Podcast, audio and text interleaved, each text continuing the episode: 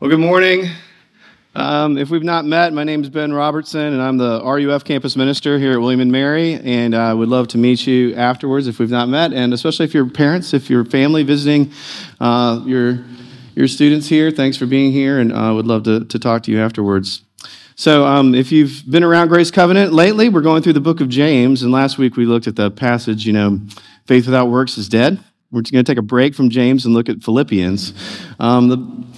The preceding text of what we're about to read, Paul has been talking about to this church in Philippi, a Roman colony, has been talking about unity and unity through humility. And a couple of weeks ago, Camper preached a sermon from Ephesians that's sort of a parallel passage about to what Paul just said. And then Paul will go on immediately following the passage we're going to look at today and talk about obedience, what we looked at last week. And he says, therefore, as you used to obey in my presence, so much more in my absence, work out your salvation with fear and trembling, for it is God who works in you to will and to act for his good pleasure. And this passage we're going to look at is sort of the thing that connects those ideas of humility and service, this mindset of humility, and then obedience in response to God.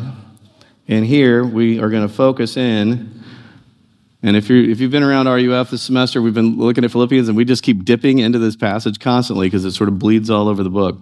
We're going to look at this focal point on Jesus here in Philippians chapter 2, starting at verse 5. So Philippians 2, starting at verse 5, Paul writes, have this mind among yourselves which is in Christ Jesus, or yours in Christ Jesus, who, though he was in the form of God, did not count equality with God a thing to be grasped, but made himself nothing, taking the form of a servant, being born in the likeness of men, and being found in human form, he humbled himself by becoming obedient to the point of death, even death on a cross. Therefore, God has highly exalted him and bestowed on him the name that is above every name, so that the name of Jesus, every knee should bow in heaven and on earth and under the earth, and every tongue confess that Jesus Christ is Lord, to the glory of God the Father. Let's pray. Lord God, we pray that you would show yourself to us this morning, that you would speak to us through your word again. Would you help us to see Jesus in all of his glory and splendor, and therefore transform us to be more like him, we pray. We need your help for this, and so we ask for it in the name of Jesus. Amen. Several years back, my sons and I got into watching these YouTube videos. I mean, we are still into that, but YouTube videos about a guy named Felix Baumgartner. I don't know if you've heard of him. He's an Austrian base jumper. And there were these videos where he would sort of illegally travel around the world. I mean, he was traveling legally, but he would get into these buildings illegally. Base jumpers jump off of tall objects, right, in buildings. And he would sneak in, and they'd have, like, the GoPro cameras all set up, and he'd, like, sneak through security and run up to the top of really tall buildings and then jump off of them with his parachute and land. And there was a series of these videos, and he, of course, eventually goes to Dubai so he can jump off the tallest building in the world, and he gets to the top of the building. He's not supposed to be there, jumps off the building, sticks the landing. Don't worry, some of you looked concerned, like, oh, where's this going? He made it, and I can remember, it was this tremendous moment. There was a quote from Felix in one of these interviews where he says, we all have to set up a goal, which is hard to accomplish, and as soon as you reach this goal, you're so much more alive. If there are no goals left, what you going to do? And so he moves along, and finally gets to Dubai, and sticks the landing, and as he's racing away, he's just exhilarated, right? Can you imagine jumping off of a building like that?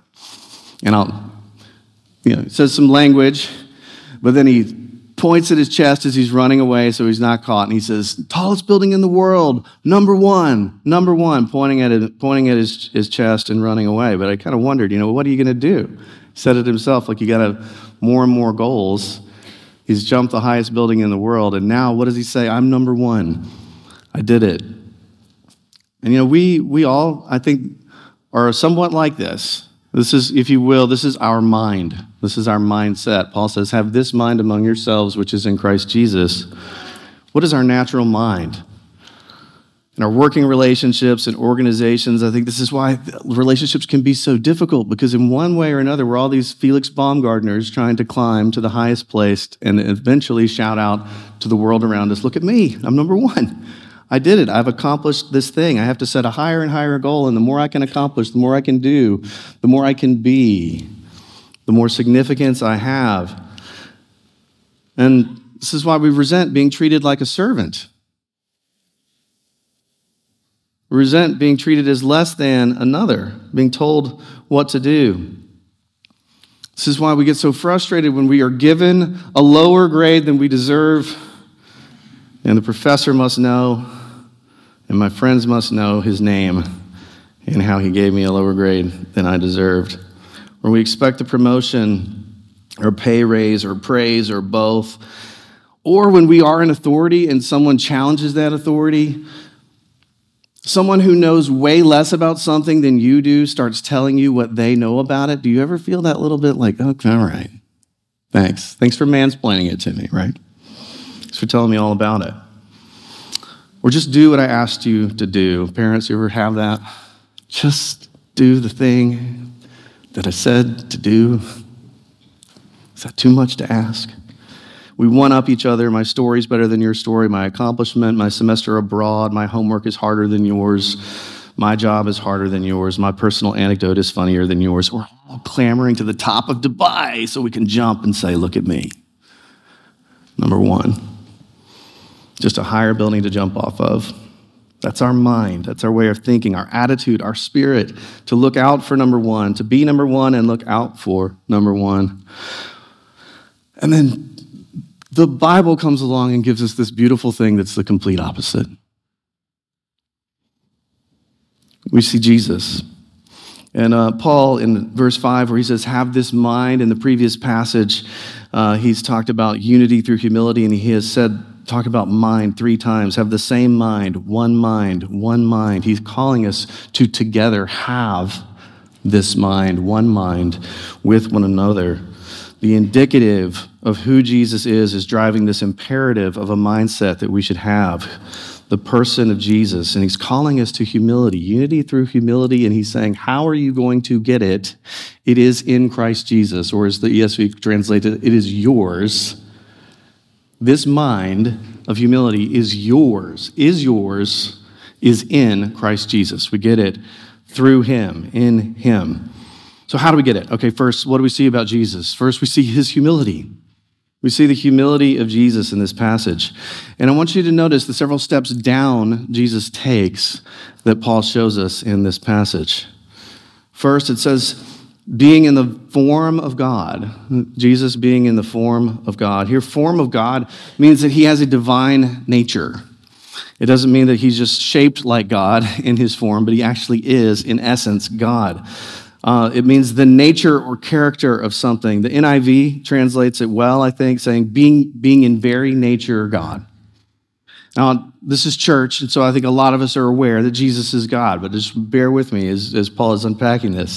So he's saying he is God and that he deserves, therefore, to be in the first place from the start.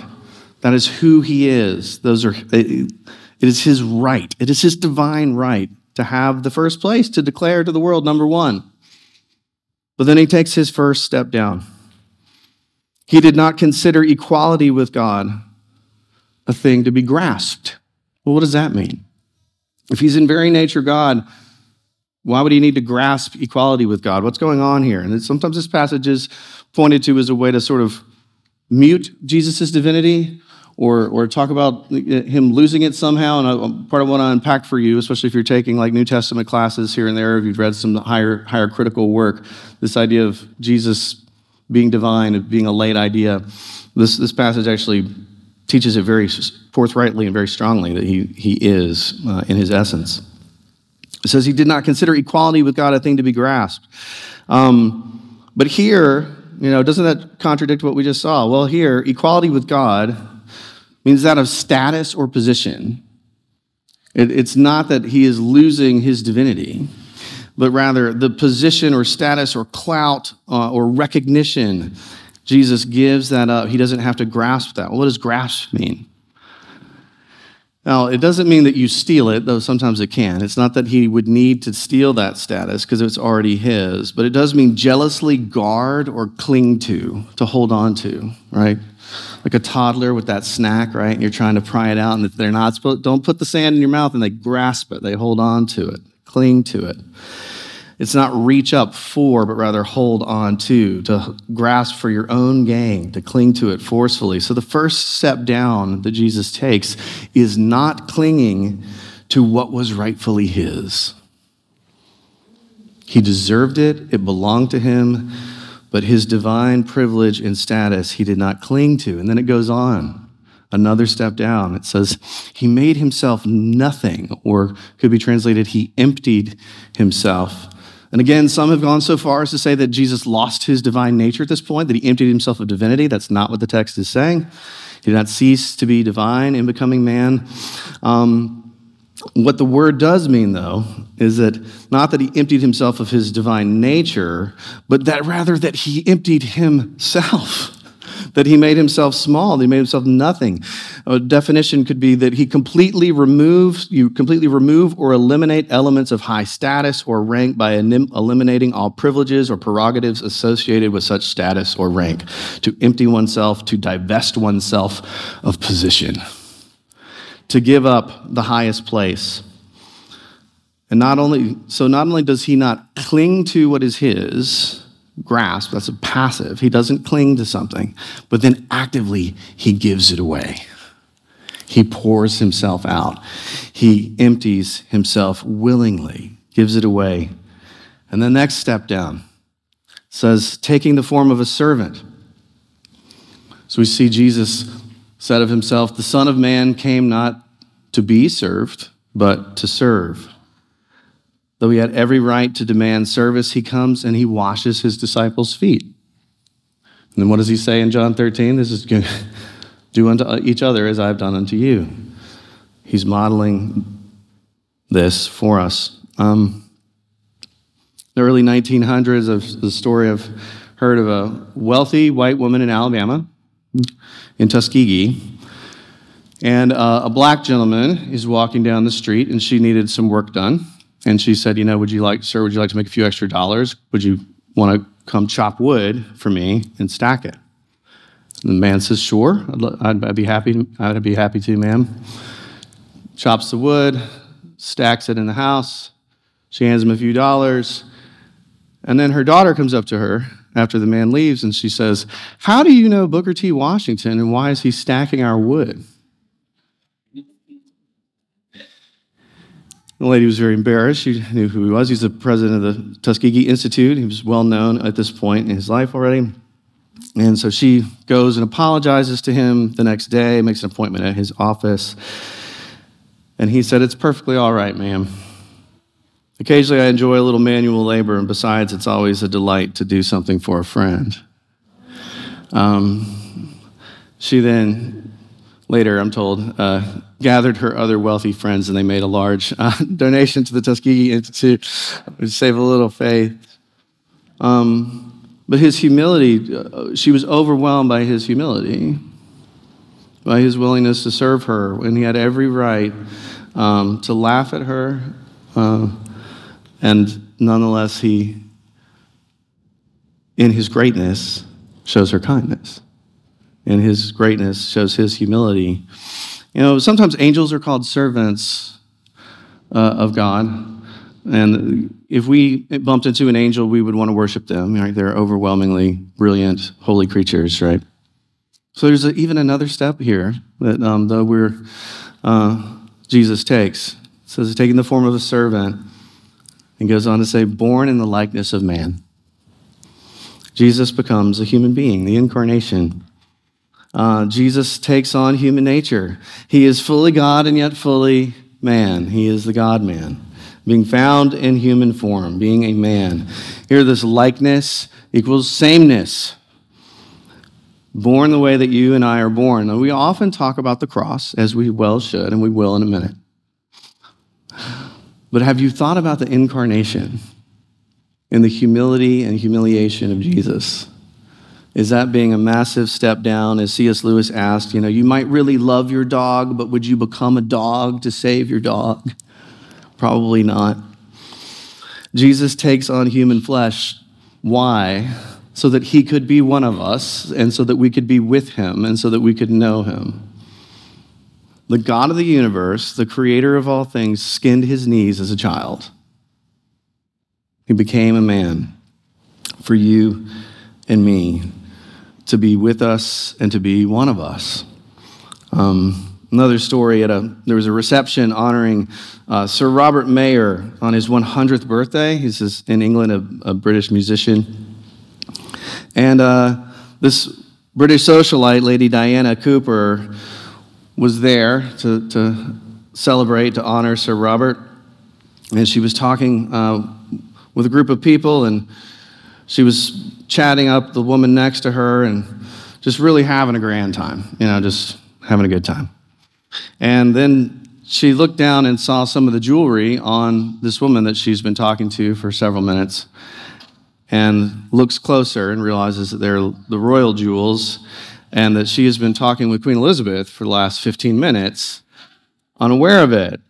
And she's, again, embarrassed, much like this woman with Booker T. Washington, and she curtsied and stammered, and she says, "Ma'am, oh, ma'am, I'm sorry, I didn't recognize you without your crown," because the queen was not wearing her crown. And Elizabeth said, "It was so much Sir Robert's evening, I thought I would leave it behind." So she leaves, again, she divests herself of her status and her privilege and blends in with the crowd so that this other woman with some failing eyesight was unable to recognize her. Jesus has left his crown behind and become one of us, for us. But then, as if that were not enough, his humbling goes even further. Paul goes on, became obedient to the point of death, even death on a cross. So not only is he willing to become a human being, but he is willing to suffer for us, even death on a cross. And this is how humiliating it is. Here's a quote from Cicero about crucifixion, particularly about crucifixion of a Roman citizen. So Cicero says this: "It is a crime to put a Roman citizen in chains. It is an enormity to flog one, sheer murder to slay one. What then shall I say of crucifixion? It is impossible to find a word for such an abomination."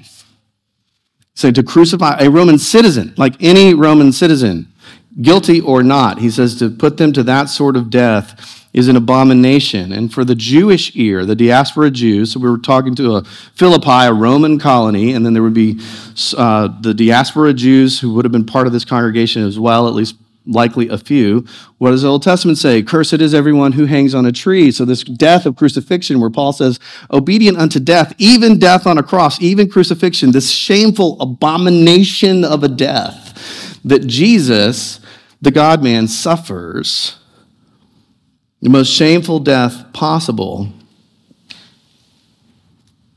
Jesus is so the opposite of our mindset. Have this mind among yourselves. He's the opposite of me. He's the opposite of Adam, if you know the biblical story. He is Adam in reverse. He is the new and better Adam. Adam, who is made in the image and likeness of God. But what does he grasp for? "You will be like God," is the temptation in the garden. So he grasps for the serpent's promise to be like God, to be offered equality with God, and he wants to grasp and snatch for that. Grasping what isn't his, he is disobedient, refusing to serve God and his wife and the creation that God made. And so he comes a curse, becomes death. He brings death upon us. But Jesus, being God, doesn't grasp but gives, who is God but takes on human nature, who serves, obeys, and suffers death willingly, not just a general death, but a cursed death, even death on a cross, to Romans and Jews alike, an abomination and a shame. So Adam creates the shame through grasping, and Jesus takes on the shame through giving up. Why? Why is Paul telling us this? Why did Jesus do that? for you. Remember? He loves you. He gives himself. All of this amazing theology, this Christology that we're looking at, is all showing us the heart of God for us, for you, for his world, for our salvation. There's a wonderful movie that sort of slipped through the cracks. A lot of people haven't seen it, so it's a little old now, called Stranger Than Fiction, starring Emma Thompson, and which you know her from probably like a lot of Shakespeare stuff, like Much Ado About Nothing and all that. And Will Ferrell, like Buddy the Elf. So we got like Shakespearean actress and Buddy in a movie together, Stranger Than Fiction. And Emma Thompson plays an author who's writing a story about a man named Harold Crick, who is Will Ferrell. And the first line of her book is that Harold Crick had no idea he was going to die. And in the movie, Will Ferrell starts to hear the narration of Emma Thompson's voice as she is writing a book about him, and it's real, and it's happening. So he hears her writing the book, and then what she writes happens. And they end up meeting. The movie is fiction. It's Stranger Than Fiction. It's the name of the book, or the name of the movie. But they end up meeting, Will Ferrell and Emma, Harold Crick, and the author. And he doesn't want to die. You know, he's telling her, like, don't kill me. Like, you're the author, just don't kill me. But then she tells him the reason that he, in the story, would die. And he says, I won't spoil the movie for you more than this than I already have. But he says, I'll do it. Yeah, that's worth it. And she says this, if a man knows he's going to die and dies anyway, dies willingly, knowing he could stop it, you tell me, isn't that the type of man you want to keep alive?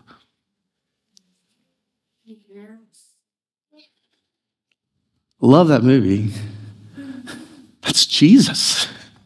He dies willingly. Isn't that the kind of man you want to keep alive? His character, his glory is actually shown through his willingness to die. He's a more worthy character. His humiliation drives his exaltation, which is why Paul says, therefore, God highly exalted him. His humiliation and his obedience, his fulfillment of his Father's will. So we see on the one hand in this passage, the humiliation of Jesus and these steps down, but quickly and lastly, we're going to look at his exaltation, his glory, Jesus' proven worth. His glory is shown, his right to be crowned as king, even as God gives him the name that is above every name. It says, the name that is above every name, and that name is Lord. Now, this is an echo, this is a sort of a hyperlink to the Old Testament. And again, for the claim that the divinity of Jesus is a late adaptation in the history of Christianity, developing more like 200 to 300 AD, and then is projected back. This letter was written around 60 to 62 AD. Here's what Paul is referring to from Isaiah 45. God says this, turn to me and be saved, all the ends of the earth, for I am God, and there is no other. By myself I have sworn, from my mouth has gone out righteousness, a word that shall not return. Quote, this is the word of the Lord, the one God among whom there is no other, says the Lord.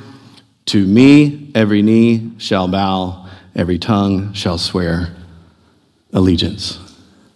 And Paul takes this Isaiah 45 quote from the mouth of Yahweh himself, and he says, God the Father has given this to Jesus, the name that is above every name, the name that every tongue will confess, and every knee shall bow and declare this bold statement of Jesus' divinity from start to finish through this passage. And God gets glory too, and Jesus in exaltation, which he refuses to share with any other God in Isaiah 45. And here he gladly exalts Jesus with his own divine name, and it is mind-boggling. And then it finishes with this sober truth that every knee will bow. And every tongue will confess, some in worship and others just in submission. Some will shout out glory and praise to God, and others will say, I am so wrong. How did we miss this? the exalted Lord and Savior of the world. Well, how does this serve our humility? Have this mind among yourselves, this mindset of humility, which is yours in Christ Jesus. I can understand how wanting to imitate Jesus in his steps downward in the service and giving up our rights and privileges and thinking of others is better than ourselves. But how does the glorification of Jesus, the exaltation of Jesus, drive us to be humble, to give us this mindset? I'll go back to Felix Baumgartner. So he ran out of buildings after Dubai. There wasn't a taller one to jump off of. So he decided to jump from space, basically, the stratosphere, like literally. So he got in this pod with the weather balloons, and we watched this video of Felix Baumgartner. He had to wear like astronaut gear, and they go up and up and up in this little pod, and the doors open. And you see just the curvature of the earth, even though it's flat, right? We agree. But you see the curvature of the earth as he's up in the stratosphere, and he's sort of gasping for breath because there's not much time. Like there's really, this is a tight window, and there's like the crew on the ground and like all of the thousands of dollars that have been spent to send Felix to the stratosphere. And he steps out on the edge after the hatch opens, and he's kind of panting, and he's sort of lost for words. He just says, the whole earth looks. Sometimes you have to get up really high to see how small you are. He pants into the microphone, and he says, okay, I'm coming home now, and jumps.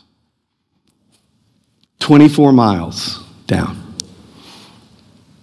843 miles per hour was his top speed. He created a sonic boom. He's the only human being to create a sonic boom with his body, okay? He's an impressive guy. Then afterwards, he gets on the ground. Remember what he yelled last time, right? When he gets to the people and they're like making sure he's alive and his oxygen levels are good, he says this, he says, when you're standing out there on that step, that ledge before jumping out of the pod, on top of the world, you become so humble. In that moment, it wasn't about breaking records anymore. Remember what previously he said his whole life's purpose was? To set another goal, another accomplishment, another record. But when he got a little higher than his little Tower of Babel, right? And saw the expanse of this world, this beautiful marble God made that we live on, he was brought to his knees. So Paul's saying, look at the humility of Jesus as he goes down and down and down. Let's go and let's be like him. And now look at who he is in all of his splendor and his glory, the name that is above every name, that every tongue will confess that he is Lord. We will fall before him in worship. When we see him in all of his grandeur and his splendor, we fall on our faces in worship and humility. Felix told Anderson Cooper after this event that he just wants to fly helicopters for the local fire department now. He wants to serve. Wants to serve his fellow man. Paul says, have this mind which is yours in Christ Jesus. As we follow him down in his humility and as we bow on our knees before him in his exaltation. This is Christ. He is yours. He is for you. This is our mind in him. Let's pray. Lord Jesus, we thank you that you are worthy of all praise and adoration and glory and awe, and yet you have loved us to the fullest extent. You've become one of us, that you've suffered and died for us, and Lord, that you rose for us so that we could have life. We thank you, we thank you, we thank you. Will you make us more and more and more like you? We pray by your grace. Amen.